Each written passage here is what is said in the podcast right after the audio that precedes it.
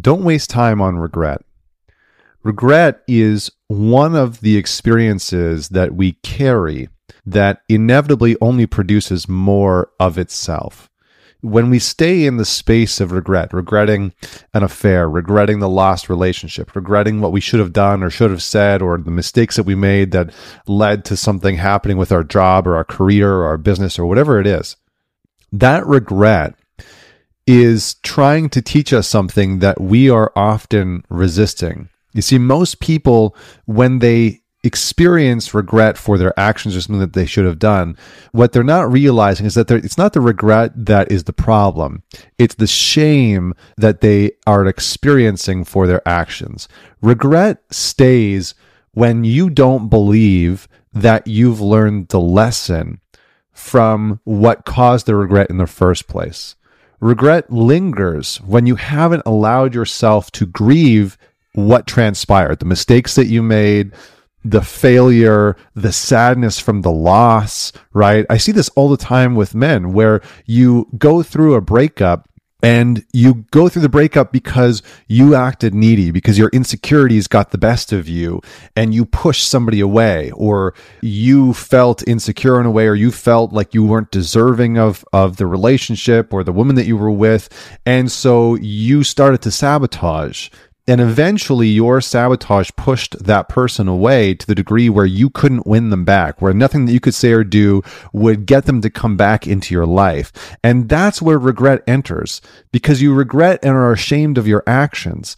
And largely what I've seen is that most of you don't allow yourselves to really grieve the loss of not only the relationship, not only that person, but the loss of the realization that you can no longer act as that person anymore. You can no longer allow yourself to be in that mode of sabotage, in that modality of sabotage, because now you're conscious of it.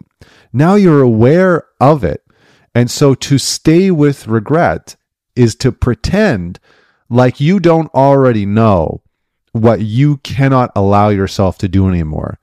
It's to stay with the ignorance, to pretend like you don't know how in a next relationship you won't allow yourself to act in that way again.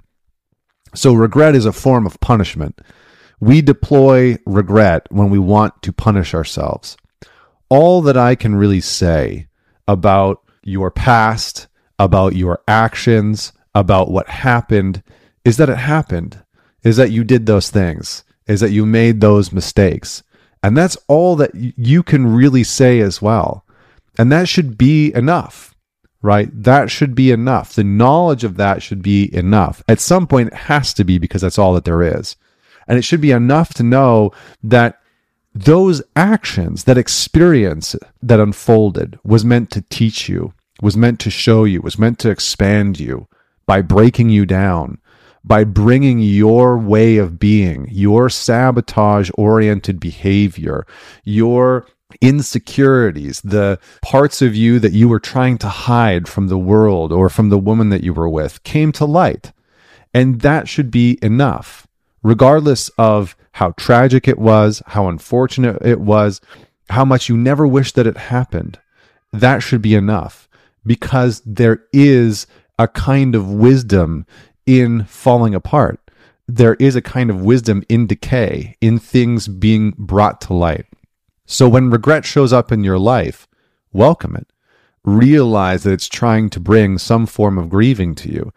Realize that when you are clinging to regret, what you are actually doing is pretending like the lesson that you were meant to learn isn't standing right in front of you already.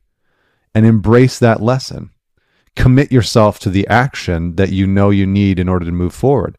And for some of you, that might mean that you have to grieve. You have to allow yourself to be washed over by the sadness of the lost relationship, the lost opportunity, the business that you poured and invested money and time and effort into that you destroyed, that you sabotaged with your own actions, right? You have to allow yourself to grieve those things and then to allow the lessons to come.